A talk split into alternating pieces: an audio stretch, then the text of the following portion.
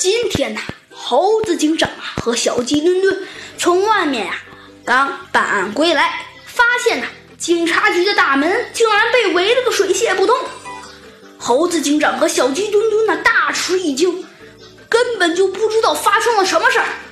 猴子警长探头一看，发现呢是一群小蚂蚁围堵在猴子警长的警察局门口。猴子警长走上前去，声音带着一些威严的问：“为什么堵在这里？大声喧哗！”小蚂蚁们呀，把一个小爬虫拖拥到猴子警长面前。一只叫小宁宁的蚂蚁说：“派对先生，这只小爬虫混入了我们居住的巢穴，残害我们的婴儿，被我们蚂蚁中的护士小姐发现了，我们才把它才把它送到呃您的警察局来了。”哦，小鸡墩墩问那只小爬虫：“事情真的是这样的吗？”小爬虫啊。厉声哭诉的喊道：“长官，我冤枉了！他们，他们以多充事，我，我，我，我孤掌难鸣。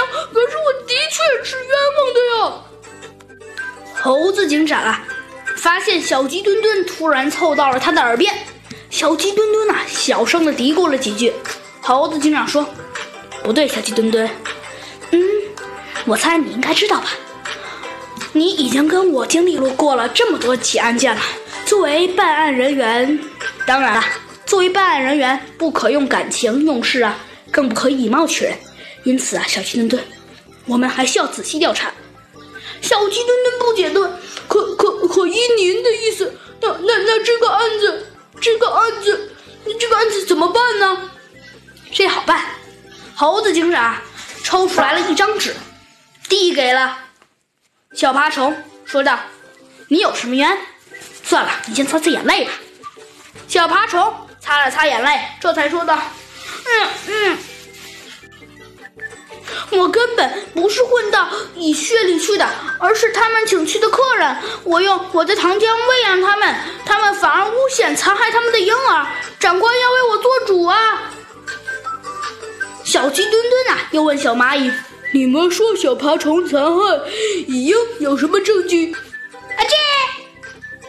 蚂蚁小宁宁卡壳了，他说：“呃，因为没有残害成，当然无法提供证据啦。”猴子警长说道：“嗯，既然没有证据，所告的小爬虫残害蚁婴应该不能成立。以正义之名，我宣布小爬虫无罪释放。”小蚂蚁宁宁啊和众蚂蚁都喊起来了：“哎呀，不行啊，长官，不能放他呀！”他是个阴险的家伙，躲呀躲呀！就在这时，猴子警长偷偷的跑到小蚂蚁宁宁的耳边嘟囔了几句。小蚂蚁宁宁啊，这才说道：“好的，警长。”然后啊，小蚂蚁们就一哄而散了。除了宁宁外，小爬虫都愤愤然的离开了警察局。小爬虫啊，谢过猴子警长。兴高采烈的就走了。猴子警长看着他们的背影，微微一笑。